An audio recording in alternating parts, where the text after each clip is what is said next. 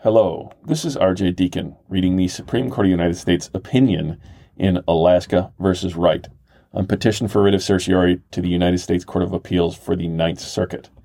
If you'd uh, like to put a little gas in my motorcycle so I can get to my public defender internship this summer, please stay tuned to the end of the podcast. Uh, this was decided April 26, 2021, and it's a per curiam opinion. In 2009, an Alaska jury convicted Sean Wright of 13 counts of sexual abuse of a minor. See State versus Wright. Wright finished serving his sentence in Alaska in 2016 and shortly thereafter moved to Tennessee. Once there, he failed to res- register as a sex offender as required by federal law. See the Sex Offender Registration and Notification Act. Wright pleaded guilty to one count of failure to register. See 18 U.S.C. Section 20. 250A, and ultimately received a sentence of time served along with five years of supervised release. See uh, United States versus Wright judgment. During the course of those federal proceedings, Wright filed a petition for writ of habeas corpus in the United States District of District Court for the District of Alaska, pursuant to 28 U.S.C. sections 2241 and 2254 he argued that the Alaska Supreme Court had unreasonably applied clearly established federal law when it denied his Sixth Amendment claims and affirmed his 2009 state conviction and sentence. The district court denied the motion on the threshold ground that Wright was not in custody pursuant to the judgment of a state court. That's Section 2254A. Noting that a proper motion under Section 2254A requires more than being in custody somewhere, the court reasoned that the proper procedure for Wright to challenge his current federal custody would be a motion filed in the Eastern District of Tennessee pursuant to section or 28 USC section 2255. The Court of Appeals reversed. In its view, Wright's state conviction was a necessary predicate to his federal conviction.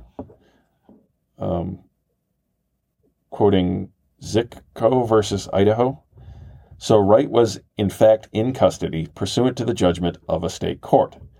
The panel declined to assess the district court's view that Section 2255, rather than Section 2254, provided the proper route for Wright to challenge his current custody.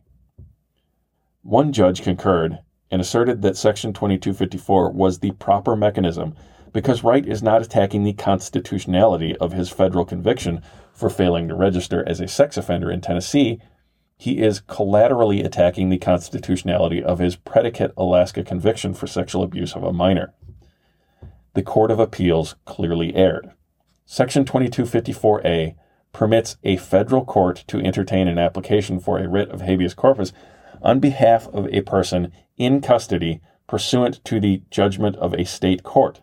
That's uh, Maleng versus Cook, we held that a habeas petitioner does not remain in custody under a conviction after the sentence imposed for it has fully expired, merely because of the possibility that the prior conviction will be used to enhance the sentences imposed for any subsequent crimes of which he is convicted.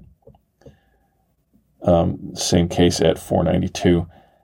Uh, also see at 490, noting the in custody requirement appears in both Section 2241C3 and 2254A. It made no difference, we said, that the possibility of a prior conviction enhancement had materialized for the habeas petitioner in that case.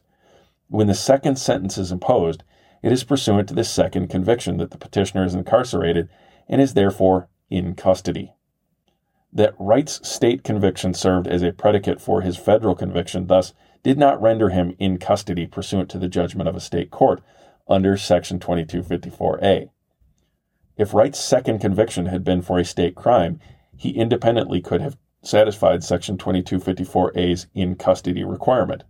See Lackawanna County District Attorney versus Coss. Though his ability to attack the first conviction by that means would have been limited. See the same case at 402 to 404 Wright could not satisfy Section 2254A on that independent basis for the simple reason that his second judgment was entered by a federal court.